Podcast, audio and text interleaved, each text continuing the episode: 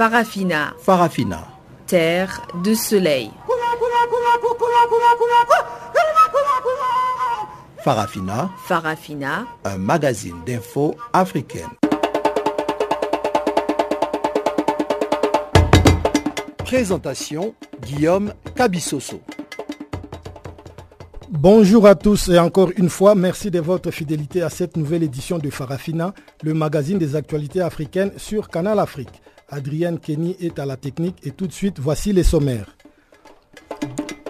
Démarrage ce lundi à Pékin du forum de coopération entre l'Afrique et la Chine. Plusieurs activistes de la lucha interpellés dans plusieurs villes de la République démocratique du Congo lors des manifestations contre les processus électoraux en cours. Au Tchad, la plateforme revendicative reconduit son mouvement de grève illimité qui dure depuis 4 mois. Voilà donc pour les titres. Mais avant d'entrer en détail, cédons d'abord la place à Pamela Kumba pour le bulletin d'information et on se retrouve juste après.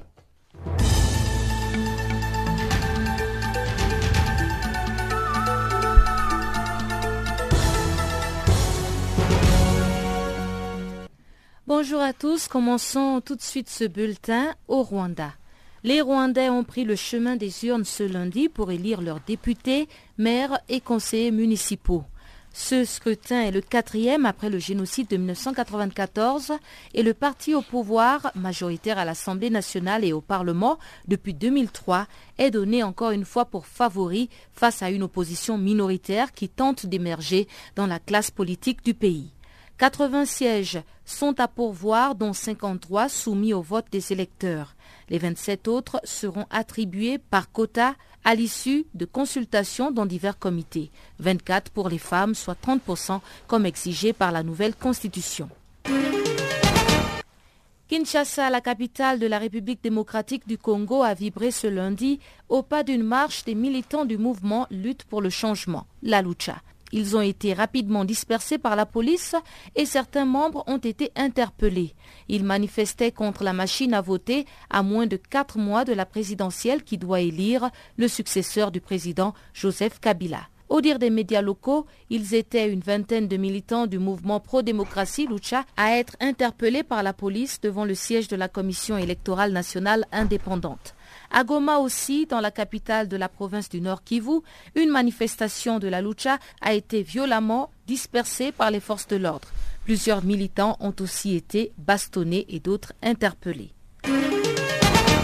Les Mauritaniens étaient aussi aux urnes samedi pour les élections législatives, régionales et locales. Le décompte qui a démarré la veille s'est poursuivi ce lundi, mais quelques résultats étaient déjà disponibles sur les sites d'information en ligne. Le journal mauritanien Al-Akbar parle d'une victoire de l'alliance l'UPR, Tawassoul et Irak qui se partagent la députation d'Aleg. Sur la base d'un décompte de 90% des résultats préliminaires des suffrages au niveau de la députation d'Aleg, la capitale de la wilaya du Brakna, l'UPR a obtenu 40% des suffrages exprimés, Tawassoul 30% et le sursaut des jeunes pour la nation, l'Irak, 20%. Ils vont donc se partager les sièges parlementaires relevant de cette circonscription électorale. Les informations relatives aux 10% des suffrages restants devraient se préciser dans les prochaines heures. De son côté, l'opposition dénonce des fraudes massives dans ce scrutin test pour le président Mohamed Ould Abdelaziz à moins d'un an de la présidentielle, alors que la Commission électorale nationale indépendante continue à collecter les résultats. Ils étaient 5000 candidats à la députation, quelques 502 listes aux couleurs de 98 partis et 1,4 million d'électeurs à prendre le chemin des urnes. Rendons-nous maintenant en Centrafrique où l'OCHA, le Bureau des affaires humanitaires de l'ONU, tire ce lundi la sonnette d'alarme sur la situation humanitaire à Alindao. C'est une ville charnière du sud-est du pays et la situation humanitaire est désastreuse à cause de la présence des groupes armés en ville, a estimé l'OCHA. Plus de 37 000 personnes sont réparties dans cinq sites de déplacés et la présence d'hommes armés au sein de certains de ces sites, notamment celui de l'évêché, compromet l'assistance humanitaire. La ville d'Alindao est sous le contrôle des groupes armés, réduisant ainsi le rôle des autorités locales, sous-préfets et maires, précise Locha, qui souligne que cette ville n'est accessible que par avion et par la route vers Bambari. Les rations actuelles de l'assistance humanitaire ne couvrent que 15 jours par mois et c'est très grave, dénonce le Bureau des affaires humanitaires de l'ONU. Et de la santé pour clore ce bulletin, l'Afrique du Sud a officiellement déclaré ce lundi la fin de l'épidémie de l'hystériose. Lors d'une conférence de presse, le ministre sud-africain de la Santé, Aaron Motsoaledi, a affirmé qu'aucun nouveau cas de l'hystériose n'a été enregistré au cours de ces trois derniers mois. Il a donc conclu que l'épidémie de l'hystériose, la pire jamais recensée au monde et qui a tué 216 personnes en Afrique du Sud, est désormais terminée dans ce pays.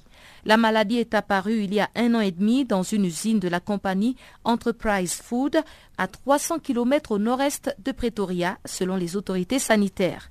Cette usine produit notamment des saucisses polonies particulièrement prisées des consommateurs sud-africains. La maladie causée par des bactéries présentes dans le sol, l'eau, la végétation et les excréments d'animaux contaminait aisément la nourriture, notamment la viande, les produits laitiers et les produits de la mer. La source de la bactérie Listeria n'a été confirmée qu'au mois de mars. En juillet 2018, l'Afrique du Sud comptabilisait 1060 cas de contamination, dont 216 mortels, selon les dernières statistiques. Voilà qui met fin à ce bulletin. Merci de l'avoir suivi. Restez connectés pour la suite avec Guillaume Cabissoso.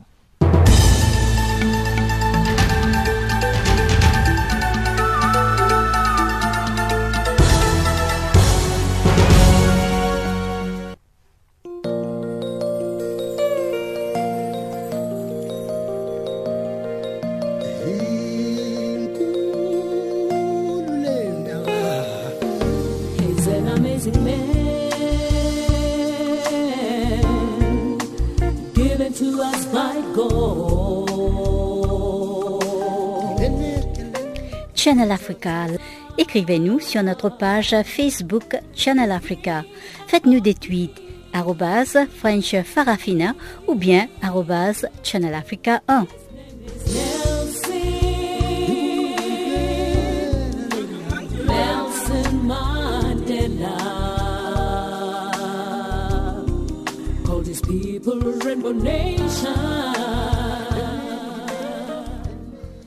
Merci Pamela Kumba pour le bulletin d'information.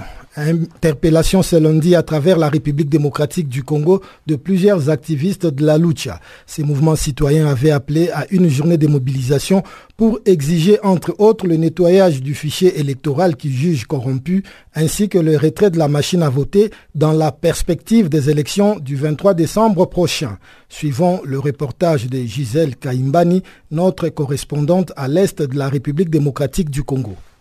Repression, arrestation, passé à tabac, la marche des militants de la lucha Solandi à l'est de la RDC n'a pas abouti. À Goma, au nord Kivu, les militants qui ont pu atteindre les installations de la Commission électorale nationale indépendante ont été réprimés à pleine lecture de leur mémorandum sur le retrait de la machine à voter au cours des prochaines élections en République démocratique du Congo. Le militant Justin Moutabécha notre manifestation d'aujourd'hui a été catastrophique. Nous avons connu des répressions. Et pourtant, des militants pacifiques, on faisait que demander notre droit. La lucha avec d'autres mouvements citoyens, nous demandons les élections transparentes, crédibles et apaisées. Il y a eu beaucoup de questions que nous nous sommes posées. Comment trouver des élections transparentes et apaisées avec la machine à voter par exemple. Avec la machine à voter, on ne peut pas trouver une élection euh, crédible. Jusqu'à présent, au Congo, nous maîtrisons moins l'utilisation de cette machine. Ça, c'était le premier problème. Le deuxième problème, c'est les 16% d'électeurs fictifs. Jusqu'à présent, euh, on ne sait pas comment s'est passé le nettoyage du fichier électoral. Nous nous sommes décidés à date d'aujourd'hui, les 3 septembre, de venir auprès de la CENI et leur demander d'annuler, d'annuler, d'annuler sans discussion, de retirer cette machine à voter que nous maîtrisons moins Le mémo a été lu à moitié devant la CENI parce que le service de l'ordre, ils n'ont pas voulu à ce que nous puissions lire notre mémo et pourtant nous avons bien informé Nous avons bien commencé la manifestation, arrivé à la CENI. Ils n'ont pas voulu que nous puissions ni remettre, ni lire l'intégralité de notre mémoire. Il y a eu des arrestations, il y a eu des militants qui ont été tabassés à mort. Jusqu'à présent, on ne sait pas. On ne sait pas où peuvent être les autres militants. On ne sait pas encore le nombre exact de militants qui sont arrêtés. À Kisangani, de la province de la Chopo, la marche a aussi été reprimée. Andy Djouma, un des militants, précise que malgré les dispositifs importants de la police nationale congolaise, le message est passé. Le militant de la lucha, on a donc on avait le, plan initial, là où on devait commencer euh, notre marche, ça n'a pas été possible. Mais on avait un, point, un plan B. Le plan B était de contourner d'abord le, le premier dispositif le premier, deuxième, troisième dispositif de, la police, troisième barrière effectivement. Et c'est de là qu'on a commencé notre, euh, notre marche vers l'hôtel Congo Palace. C'est de là qu'on s'est acheminé juste mais à 10 mètres de la CENI. C'est là qu'il y avait vraiment une autre barrière très importante de la police et c'est là où on n'a même pas passé. On a fait à peine 10 minutes de discussion avec la police jusqu'à ce qu'ils ont commencé à tirer des coups de balles et lancer des gaz lacrymogènes jusqu'à ce qu'on s'est dispersé et voilà, on n'a pas pu euh, arriver à la CENI pour poser mémos. Moi, je pense que ça n'a pas été un échec parce que l'important, c'était d'abord, pour nous, c'était euh, faire voir à ces autorités que nous, on ne veut pas de cette machine à voter. Et voilà, notre détermination d'abord de marcher et d'arriver jusque-là parce que pour eux, ce qu'ils utilisent c'est la faute. Et nous, on se demande pourquoi ils ont refusé à nous accepter, accepter ces mémos parce que c'est reproche de quelque chose. Donc, je pense que pour nous, ça n'a pas été un échec. Mais on est en train de voir à la langue comment, comment terme cette fini. Donc, je pense que non, c'est devenu, euh, on ne sait pas un lien où les gens ne peuvent pas accéder pour peut tout préciser.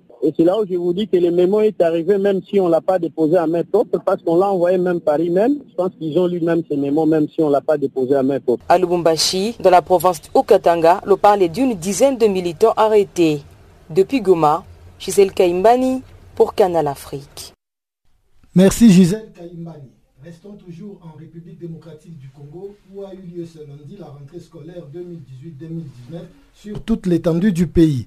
Des mesures sanitaires ont été prises pour les élèves de Béni en proie à l'épidémie de la fièvre hémorragique Ebola. Une rentrée sous l'insatisfaction des, des enseignants de ces pays qui exigent l'amélioration de leurs conditions de vie. Des syndicats ont lancé au gouvernement un ultimatum de cinq jours pour résoudre la question faute de quoi ils vont déclencher ce qu'ils qualifient d'action de grande envergure. Depuis Kinshasa, c'est une correspondance de Jean-Noël Bamwenze.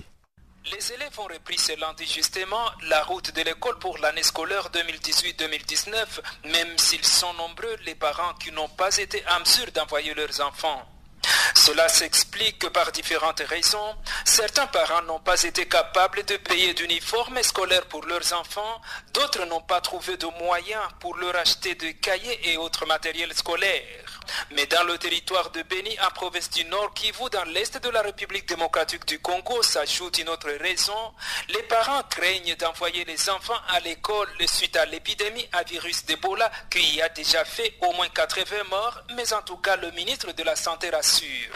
Docteur Oli Ilunga. Il faut que les enfants soient dans un lieu propreté, dans un lieu où non seulement on enseigne à nos enfants les mathématiques, la science, le français, mais on leur apprend aussi les comportements pour préserver leur propre santé, pour préserver la santé de la famille. Et si on leur apprend aussi à avoir les bons comportements de lavage des mains. Pour la rentrée scolaire, pour qu'elle puisse bien se faire, il faut que les enfants soient protégés. Ça veut dire que dans chaque école, le matin, les enfants doivent arriver, on doit leur prendre la température. Ils se lavent les mains. Avant de rentrer à la maison, la même chose, ils se lavent les mains, on prend la température. Ça veut dire qu'on va transformer l'école dans un endroit où on est sûr que chaque enfant qui arrive à l'école, il a été testé deux fois. La rentrée des classes a eu lieu ce lundi, mais en tout cas, c'est sous l'insatisfaction des enseignants, ils exigent l'amélioration de leurs conditions de vie.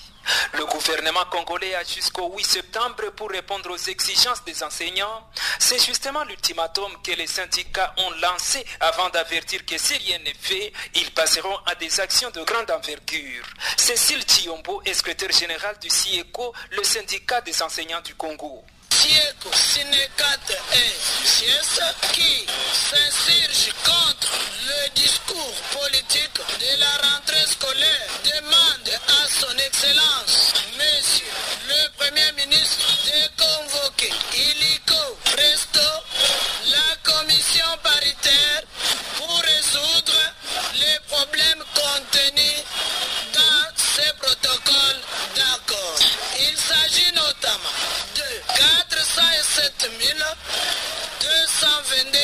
au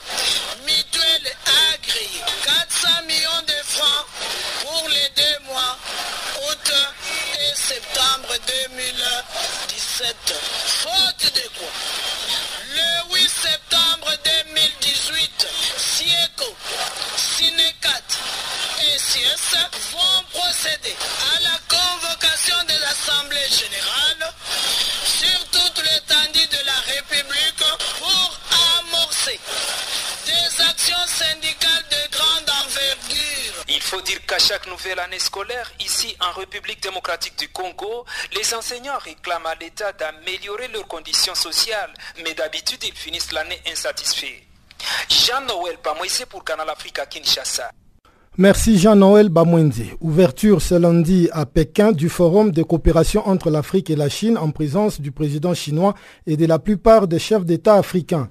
Destiné à renforcer les relations entre les deux parties, ces forums placés sous le thème Chine et Afrique vers une communauté de destin encore plus solide via la coopération gagnant-gagnant rassemblent 53 dirigeants africains qui vont tenter pendant deux jours de renégocier les conditions de financement de leurs projets. C'est le troisième forum du genre depuis 2000.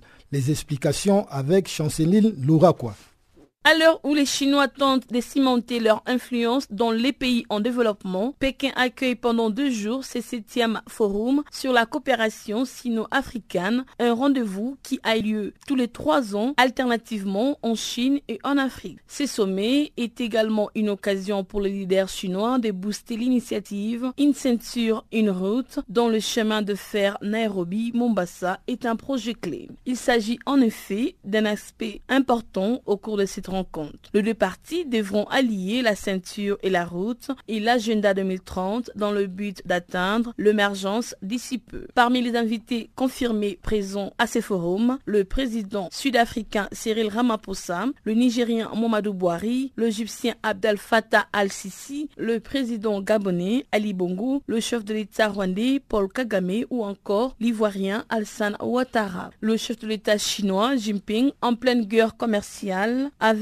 l'Amérique de Donald Trump profite de la rencontre pour vanter l'amitié entre son pays et un continent où Pékin a multiplié les investissements, particulièrement dans les infrastructures à coût de milliards de dollars. En Afrique, Pékin cherche à allonger sa liste toujours plus longue des pays amis, particulièrement dans le nord et l'ouest francophone du continent. Les questions inscrites à l'ordre du jour portent sur les coopérations politiques, culturelles et économiques dans le développement social et en matière de sécurité. Au point économique, le président chinois Jinping et ses invités discutent agriculture, sécurité alimentaire, partenariats industriels, infrastructures, énergie, tourisme et surtout investissement chinois sur les continents. Premier partenaire commercial de l'Afrique, l'Empire du Millier devra toutefois faire face à la concurrence d'autres puissances dont la Russie et les États-Unis qui intensifient leur diplomatie respectivement en Afrique centrale et dans l'est du continent. Lancé en 2000, ces forums rassemblent aujourd'hui 53 pays africains et la Commission de l'Union africaine. Les forums sur la coopération sino-africaine ne représentent pas des paroles vaines, mais est une plateforme pour déclencher des actions réelles.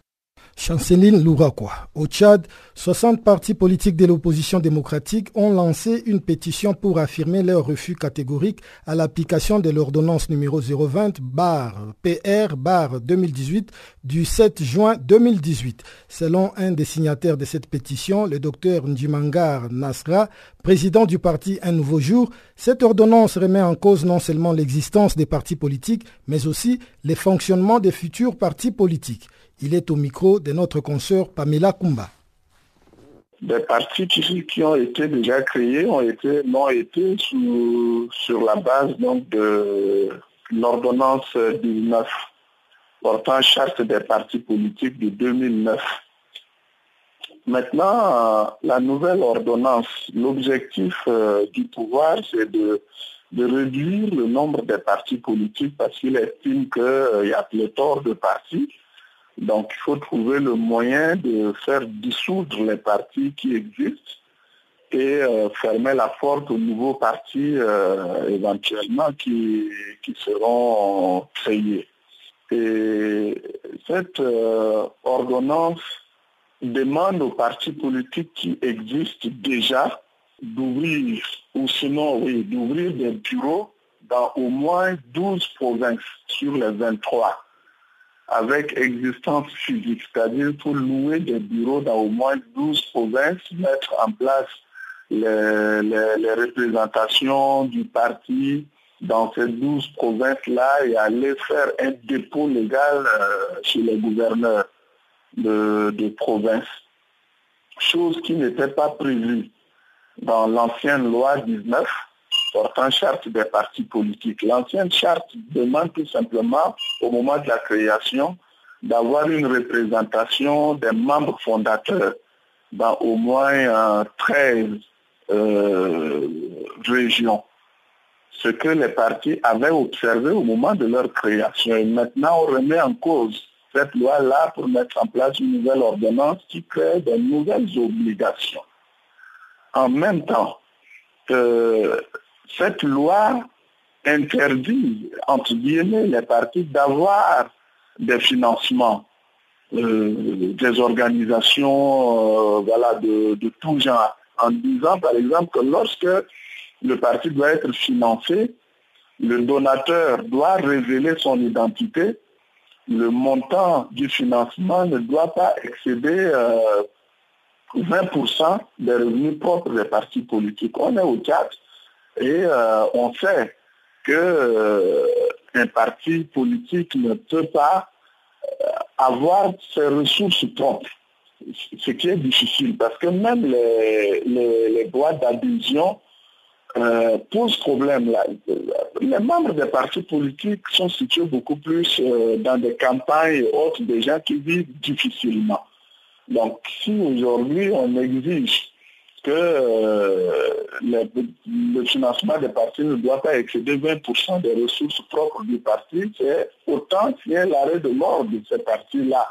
Parce que en dehors des cotisations et de l'achat des cartes aucun parti n'a d'autres ressources. Si vous voulez créer, par exemple, des activités génératives de revenus, on vous attaque par des taxes et vous ne pouvez pas fonctionner. Il y a des partis qui ont essayé de créer des petites entreprises à côté et tout, mais qui ont très vite déchanté tout simplement parce que les taxes qu'on vous met ne vous permettent pas du tout, du tout, du tout euh, d'exister. Et cela fait que euh, ça devient très compliqué. En dehors de ça, euh, on dit encore, on demande euh, aux chefs des partis et tout le bureau des partis de déclarer leurs biens chaque année. Chaque année. Quelle est l'intention On ne connaît pas. Est-ce que le gouvernement a prévu quand même un accompagnement, donc justement un accompagnement financier pour permettre à, tous les partis politiques d'avoir les bureaux qu'ils demandent à travers tout le pays? Oh, euh, l'accompagnement n'existe pas. L'ancienne euh, loi avait prévu euh, l'aide des partis politiques. Aujourd'hui, cette aide-là est soumise à beaucoup de, restrictions qu'il est difficile à un parti d'avoir ce financement-là. Et pour la mise en œuvre de cette nouvelle loi, rien n'a été prévu. Au contraire, c'est des restrictions qui sont, qui sont prévues, donc il n'y a pas d'aide.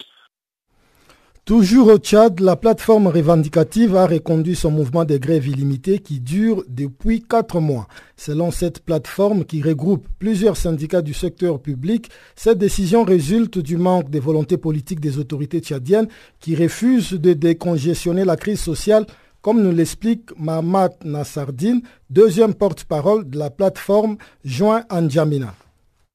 Lors de notre rencontre le DG avec le gouvernement, la plateforme a fait une proposition au gouvernement. Et depuis lors, on attend si le gouvernement fait une autre contre-proposition ou bien quelque chose, mais jusqu'à là, il n'y a rien. Sauf qu'au début euh, de la semaine passée, euh, les techniciens du ministère euh, de la fonction publique, en l'occurrence des DGA de la fonction publique, nous appellent pour une rencontre et lors de la rencontre, ils disent maintenant on va essayer de voir les voies et moyens pour la suspension de la grève. Mais nous avons demandé est-ce qu'ils ont mandaté d'abord pour qu'on essaye de négocier avec eux pour qu'on trouve une solution? Mais ils disent que non, c'est de leur euh, euh, propre initiative qu'ils ont appelé la plateforme et euh, on essaye d'échanger avec eux. Mais nous avons dit qu'ils n'ont pas mandaté, ça sert à quoi de, négocier même? Mais de toute façon, nous avons dit qu'il faut remontent l'information à leur ministre. Et une fois l'information remontée, nous avons dit que nous avons fait une proposition. Et si le gouvernement a contre-proposition, il n'a qu'à nous appeler et on va essayer toujours de négocier pour trouver une solution. Et on attend jusqu'à aujourd'hui à ce qu'il nous appelle. Euh, aujourd'hui, à 14 h le ministre de la fonction publique euh, nous appelle. Donc, nous ne savons pas s'il a une autre, euh, s'il a quelque chose à nous proposer ou pas, nous ne savons pas. On attend si à 14 h on part. Peut-être s'il fait une proposition, c'est une façon d'ouvrir les négociations. On est prêt pour négocier. Et vous êtes prêt pour négocier sur les nouvelles bases? Est-ce qu'il y a des nouvelles propositions de votre part? Nous avons fait une proposition. Nous avons fait une proposition au gouvernement, mais on attend s'il y a une autre euh, proposition de la part du gouvernement. En ce moment, nous pouvons trouver une solution. Mais si le gouvernement persiste et dit toujours qu'il faut qu'il reprenne d'abord avant de, négocier, euh, comme ça, ça ne marche pas. Donc on attend, si le gouvernement fait une proposition, bon, de toute façon, d'une proposition à une autre, on va trouver une solution. Mais si le gouvernement persiste et dit toujours que nous n'avons rien à vous donner et reprenez, ça n'est pas une négociation. Et quelles sont ces nouvelles propositions que vous avez formulées euh, par rapport à cette grève auprès du gouvernement? La proposition que nous avons faite le 2 juillet 2018 au gouvernement, puisque vous savez, euh, euh, le gouvernement, par le décret 687, a coupé les indemnités et primes des travailleurs à 50% c'était en 2017. En 2018, ça, aucun acte encore, ils ont réduit l'augmentation générale et spécifique à 50%. Donc la proposition que nous avons faite au gouvernement, nous avons dit en ce qui concerne les indemnités des travailleurs qui a été réduit à 50%, nous pouvons concéder jusqu'à la fin de, de, l'année 2018. Mais en ce qui concerne l'AGS, l'augmentation euh, générale et spécifique, nous pouvons laisser au gouvernement les 50% de l'AGS qui était coupé. Mais les 50%, le gouvernement doit rembourser, doit payer à partir de juillet, août, à partir de mai, juin, juillet, août. Et à partir de septembre jusqu'à décembre, maintenant, le gouvernement paye l'intégralité de l'AGS. Et en 2019, on va s'asseoir ensemble pour qu'on essaye de négocier sur le décret 687, cela veut dire sur les indemnités qui ont été coupées.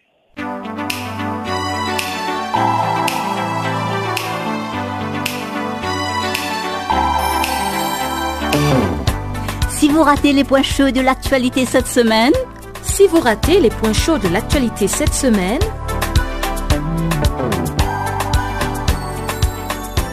eh bien, sans plus tarder, suivez la revue des actualités de la semaine sur Channel Africa.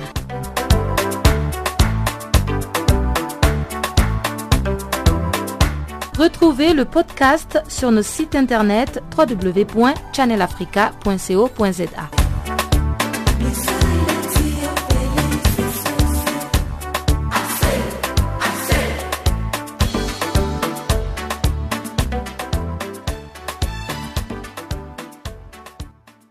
Je cède à présent le micro à Chanceline Louraquois qui va décortiquer pour nous ce qui fait la une de l'actualité dans le monde économique.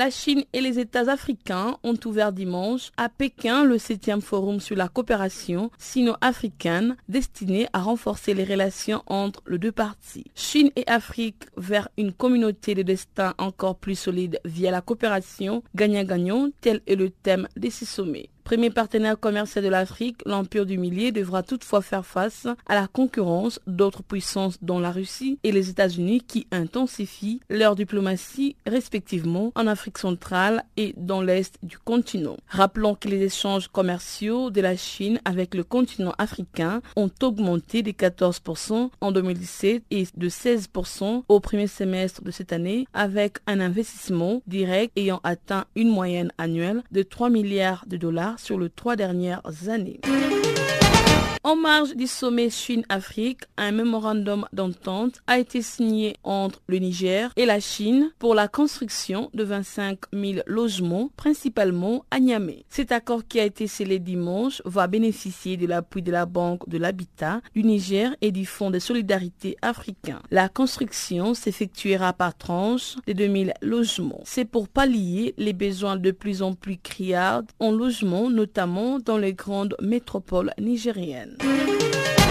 La visite de la chancelière allemande Angela Merkel au Sénégal la semaine dernière a été l'occasion pour le président de la République Macky Sall d'annoncer que la coopération allemande va aider son pays à électrifier 300 villages par voie solaire. Macky Sall a par ailleurs félicité Angela Merkel pour les projets d'électrification des 300 villages, soulignant que le Premier ministre Mamad Boun Abdallah Dion était en train de signer la convention avec les entreprises allemandes. Il a également salué ces partenariats nouveaux entre les deux pays, insistant sur le fait que le Sénégal est un pays ouvert à l'investissement étranger. Rappelons que la coopération sénégalo-allemande remonte à 1960 et cumule depuis lors plusieurs millions d'investissements.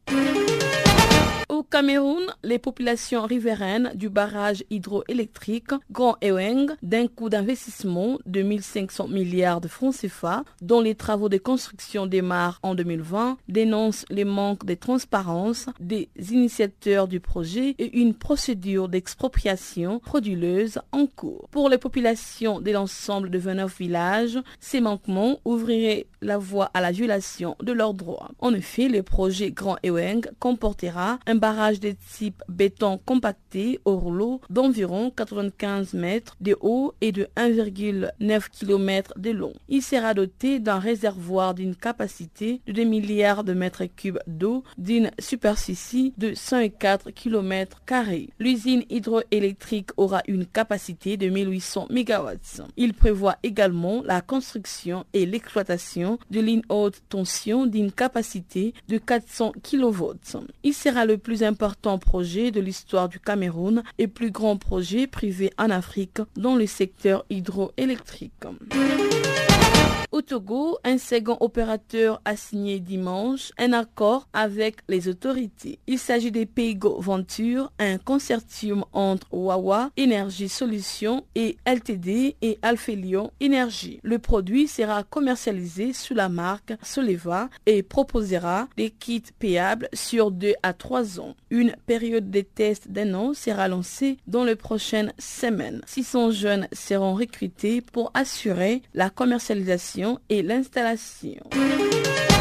Après des mois de négociations, le Royaume du Maroc et l'Union européenne se sont entendus sur les contenus du futur accord de pêche et son protocole d'application. Les deux parties se sont ainsi mises d'accord sur les dispositions et améliorations apportées à ces textes afin d'en optimiser les retombées et les bénéfices pour les populations locales des zones concernées dans le respect des principes de gestion durable, des ressources halieutiques et d'équité. Le Royaume du Maroc et l'Union européenne s'engagent ainsi à prendre les mesures nécessaires en vue de l'entrée en vigueur de l'accord de pêche et de son protocole dont les meilleurs délais en tenant compte de leurs procédures respectives. C'est par cet élément que nous mettons fin à notre bulletin économique.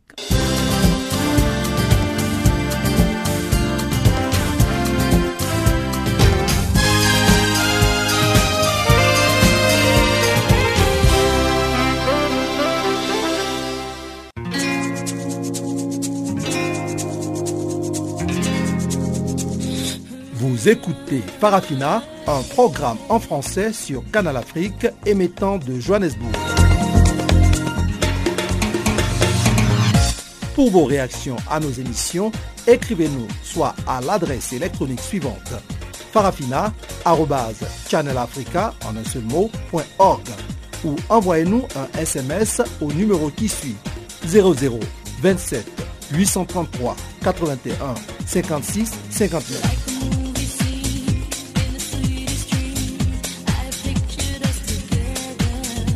Notre adresse électronique farafina.channelafrica en un seul ou par SMS 0027 833 81 56 59. La Mauritanie toujours dans l'attente des résultats du triple scrutin législatif régional et local de samedi. La compilation de ces résultats était toujours en cours ce lundi, alors que l'opposition dénonce des fraudes massives dans ces scrutins tests pour le président Mohamed Ould Abdel Aziz à moins d'un an de la présidentielle de mi-2019. La coalition électorale de l'opposition démocratique, qui regroupe le parti de l'opposition dite radicale, a dénoncé des opérations fraudes massives menées par le camp du pouvoir, alors que la Commission électorale nationale indépendante continue à collecter les résultats. Ces accusations ont été rejetées en bloc par le porte-parole de la CENI, qui a expliqué que la complexité du vote et les pluies diluviennes qui ont isolé certaines contrées du pays retardaient encore la compilation des résultats du vote. Les scrutins complexes et pour lesquels s'est présenté un nombre record de 105 partis, dont ceux de l'opposition radicale qui avaient boycotté les législatives de 2013, s'est prolongé samedi jusque tard dans la nuit dans plusieurs régions. Selon des observateurs, un second tour prévu le 15 septembre prochain va s'imposer dans la plupart des départements où les scrutins s'est déroulé sur les modes majoritaires, c'est-à-dire c'est-à-dire dans les circonscriptions où moins de trois sièges étaient à pourvoir. Le résultat devrait être plus rapidement connu lorsque les votes se faisaient à la proportionnelle. Cela concerne deux listes nationales de 20 sièges, l'une réservée aux candidates et l'autre mixte, et les circonscriptions de grandes villes, soit 77 sièges en tout cas sur les 150 que compte l'Assemblée nationale mauritanienne. Ce scrutin est considéré comme un test pour le régime du président Mohamed Ould Abdel Aziz, un ancien général arrivé au pouvoir par un coup d'État en 2008. Élu en 2009 et réélu en 2014, il a appelé les électeurs à plébisciter son parti, l'UPR, lors de ces scrutins. Bien qu'il se soit engagé à maintes reprises à ne pas tenter de modifier la limitation à deux du nombre de mandats présidentiels, il n'a pas apaisé les soupçons de l'opposition sur ses intentions pour la présidentielle de l'année prochaine, alimentées par les déclarations publiques de ses ministres et de ses partisans.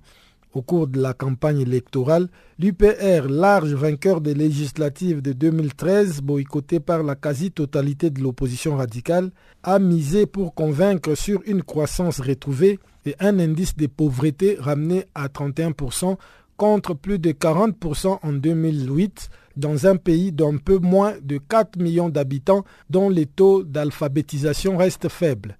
L'opposition, quant à elle, dénonce une forte baisse du pouvoir d'achat et des indices de développement classant la Mauritanie au bas de l'échelle à tous les niveaux. Direction à présent les Rwanda où quelques 7,1 millions de lecteurs étaient attendus ce lundi dans les urnes pour les quatrièmes élections législatives et locales post-génocide du pays.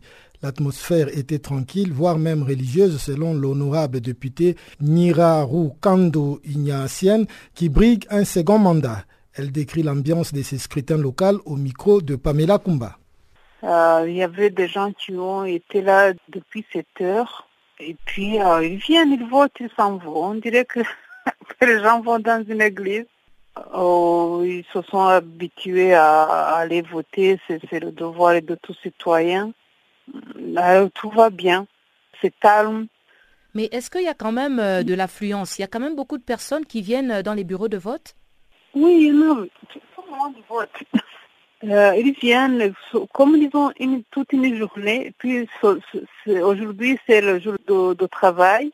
Il y en a qui sont venus très tôt pour aller au travail après. On n'a pas, on n'a pas vraiment eu des informations euh, pendant la campagne. Oui, il y avait des meetings des partis. Oh, il y avait aussi des, des meetings des, des, des, représentants des femmes. Il y avait les, représentantes des femmes dans toutes les, les provinces parce que ça, ça dépend des, des provinces, parce que euh, il y avait aussi des meetings des partis politiques et des, des gens qui euh, des gens qui se présentent en tant qu'individus. Il y en a eu pendant à peu près 20, c'est depuis le 16, hein, du, du 16 au, au 1er. Et en ce qui concerne euh, les partis politiques d'opposition, y a-t-il quand même eu une certaine participation de leur part? Oui, bien sûr. Il y avait euh, le, le, le, parti euh, PSD, il y avait le parti PL, il y avait aussi le parti Vert, mais aussi il y avait des individus, des indépendants. 80 sièges sont à pourvoir, mais 53 mm -hmm. Seront soumis au vote. Donc les 27 autres sont attribués oui, par même quota. Les, même les autres, même les autres, les autres sont soumis au vote, mais c'est le vote indirect. Ça, ça signifie c'est pas tout le monde qui vote. Disons à l'exemple de, de voter pour les représentantes des, des femmes. On Mhm. a 24 sièges et tu corresponds à 30%.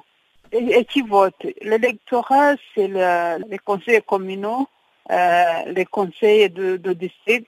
Il y avait aussi les représentants de femmes de, chaque district, de chaque secteur, cellule et, euh, et le, village. Il y a les représentants des femmes, euh, plus plus euh, les, conseils. Les conseils, je ne sais pas si ce sont des parlements locaux, les conseils communaux ou chez, nous on dit district. Alors ce sont ces gens-là.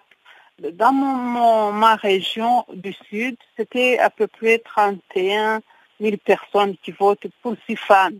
En tout cas, on, est rassuré que tout, tout, sera au calme. Parce que je pense qu'au Rwanda, les gens n'ont plus de temps pour faire des, des bagarres autour des élections. Ils ont eu assez, je pense que avec tout ce temps, ils ont appris à être plus démocratique. Tu vas, tu votes, c'est ton droit, c'est ton devoir.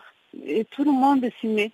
On met aussi l'accent sur euh, le fait que ce soit les quatrièmes élections législatives euh, depuis la fin du génocide et on sait que le président Paul Kagame a très souvent mis un accent particulier sur l'implication des femmes dans le Parlement. -hmm. Alors, est-ce que pour -hmm. vous, ces élections représentent euh, un enjeu particulier? Oh, ça c'est depuis, depuis, depuis 2003 les femmes se présentent déjà on on a vu c'est 30%. Moi, je fais partie de ces femmes. Hein. Je suis députée, mais ici, je représente les femmes de, ma, du Sud. Euh, alors, pour nous, c'est vraiment la, la, l'affirmation de, de cette façon de faire participer tout le monde. 4 millions d'enfants réfugiés ne vont pas à l'école, indique le HCR, l'Agence des Nations Unies pour les réfugiés, dans un rapport publié jeudi. Les rapports qui indiquent qu'en à peine un an, le nombre de jeunes réfugiés qui ne sont pas scolarisés a augmenté d'un demi-million d'enfants. Intitulé Inverser la tendance, l'éducation de réfugiés en situation de crise, les rapports démontrent que malgré les efforts entrepris par les gouvernements, le HCR et ses partenaires, les taux de scolarisation des enfants réfugiés ne parvient pas à suivre la croissance rapide du nombre de personnes réfugiés. Plus d'explications avec William Splinder, porte-parole du HCR, interrogé par Florence Westergaard. Selon euh, ces rapports, 4 millions d'enfants réfugiés ne vont pas à l'école. Euh, il y a, euh, il y avait fin 2017 quelques 25 millions de réfugiés dans le monde et plus de la moitié de ces réfugiés sont des enfants. Et parmi eux, 7,4 millions d'enfants sont euh, âgés d'être scolarisés. Pour vous donner une, euh, comparaison, dans le monde, euh, 92% des enfants vont à l'école primaire, tandis que pour les enfants réfugiés, à peine 61% sont scolarisés. Et quand on monte dans le système euh, d'éducation, d'enseignement, l'enseignement supérieur par exemple, c'est encore euh, plus euh, marqué la différence entre les réfugiés et les autres personnes. Mmh. Au niveau mondial, par exemple, le, le taux d'inscription dans les enseignements supérieurs, c'est autour de 37%, c'est-à-dire plus d'un tiers, un tiers des personnes ont accès dans le monde ont accès à l'enseignement supérieur. Mais pour les personnes réfugiées, ils n'ont pas cette chance. Il s'agit à peine euh, que 1% des réfugiés qui ont accès à l'enseignement supérieur. Et ce rapport explique aussi que plus les enfants grandissent, moins ils vont à l'école. Donc, euh, sait-on pourquoi? Bon, la priorité, c'est dans euh, l'assistance d'urgence. Et l'éducation, malheureusement, souffre d'un manque de financement de la part des donateurs.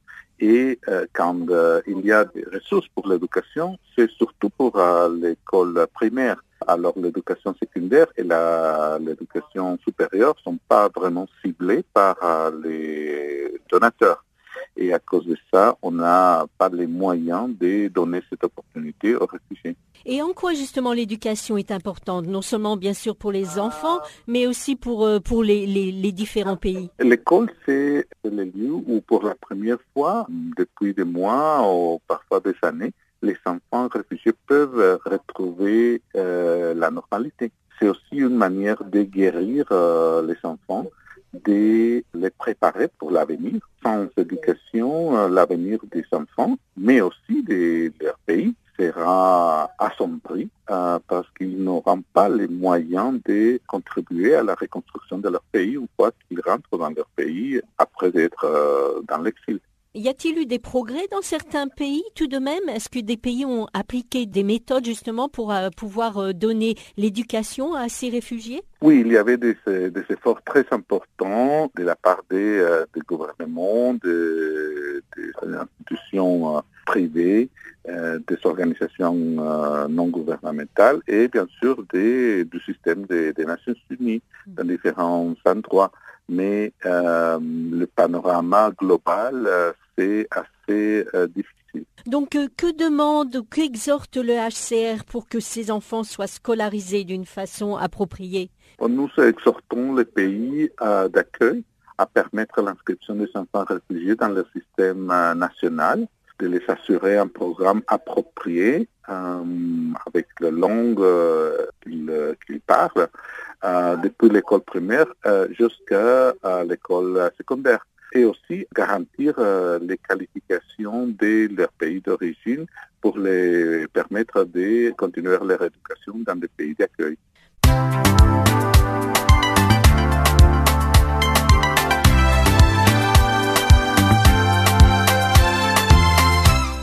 Farafina. Farafina.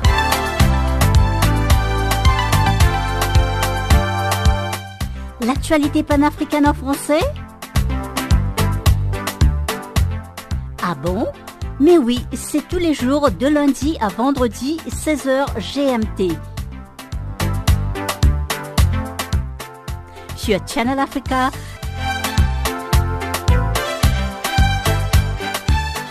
Et n'oubliez surtout pas de tweeter French Farafina.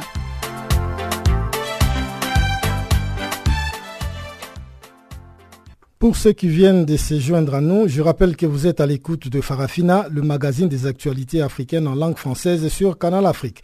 Chanceline Louraquois vient encore de faire son entrée dans ses studios pour nous présenter cette fois-ci la page des sports.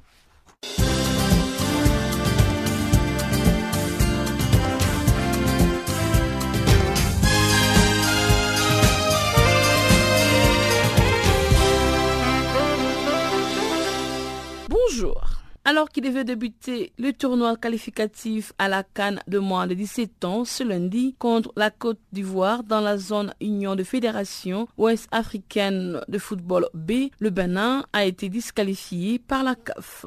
En effet, le contrôle IREM effectué par l'instance panafricaine ont mis en évidence 10 cas de fraude sur l'âge parmi les 18 joueurs de l'effectif deux écurels de moins de 17 ans. La fédération béninoise déplore la situation qui met à mal la réputation du Bénin et de son football. L'instance rappelle que le ministère du Tourisme, de la Culture et des Sports a joué un rôle important dans le but d'éviter qu'une telle dérive ait lieu en apportant un soutien substantiel pour la réalisation des tests supplémentaires d'IREM à Cotonou. Enfin, la Fédération béninoise entend faire répondre par le deuxième cabinet d'analyse agréé par la CAF à un test d'IREM en vue d'une contre-expertise pouvant permettre de situer les responsabilités. Après les qualifications de l'Angola, du Cameroun, de l'Ouganda, du Maroc et de la Tanzanie, la zone Union des fédérations ouest africaines de football B organise depuis dimanche son tournée qualificatif pour désigner son représentant à la Coupe d'Afrique des Nations 2019 de moins de 17 ans. Après le match d'ouverture, nul et vierge entre le Niger, pays hôte et les Togo par 0 but partout dimanche.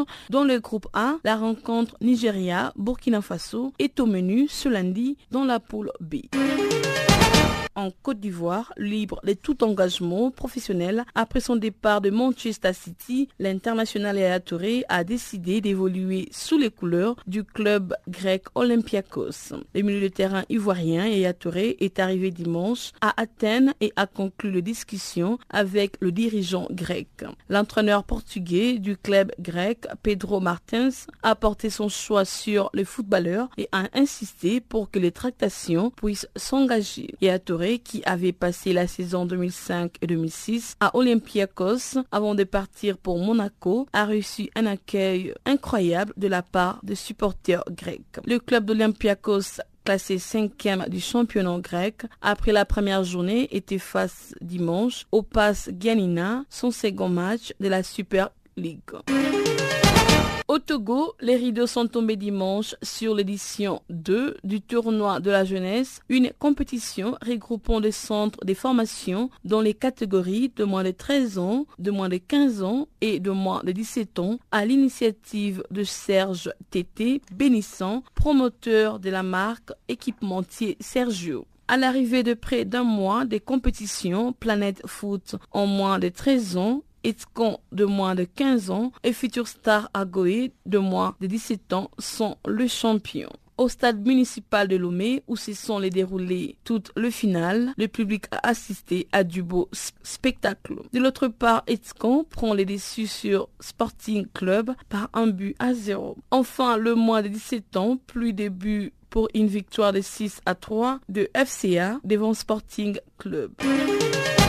En volleyball, tenante du titre, l'Égypte a réalisé les doublés en remportant dimanche la canne féminine de volleyball de moins de 20 ans de volleyball à Nairobi au Kenya. Victoire en finale devant le Rwanda, 3-7 à 0, 25 à 18, 25 à 10 et 25 à 23. Les deux équipes représenteront les continents au mondial de la catégorie au Mexique l'an prochain. Auteur d'un tournoi exemplaire, le Rwanda est tombé sur plus fort en finale. En match pour la troisième place, c'est le Cameroun qui s'impose devant le Nigeria 3-7 à 1, 23 à 25, 25 à 19, 25 à 17 et 25 à 16. Pays hôte de la compétition, le Kenya termine cinquième après son succès Kenya 3-7 à 1 devant la République démocratique du Congo 23 à 23, 27 à 25, 25 à 17 et 25 à 18. Tandis que l'île de Maurice prend la septième position devant la Tanzanie 3-7 à 0, 36 à 16,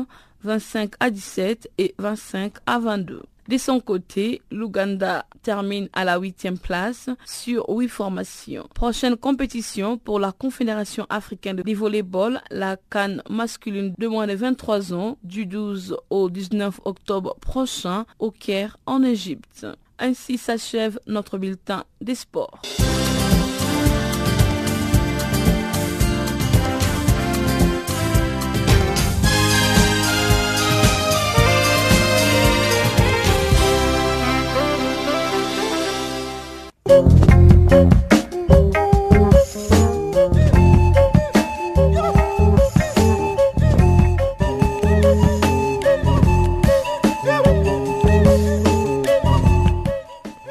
Voilà qui met un terme à cette édition de Farafina sur Canal Afrique. Guillaume Cabissoso et toute l'équipe du service français vous remercie pour votre aimable attention.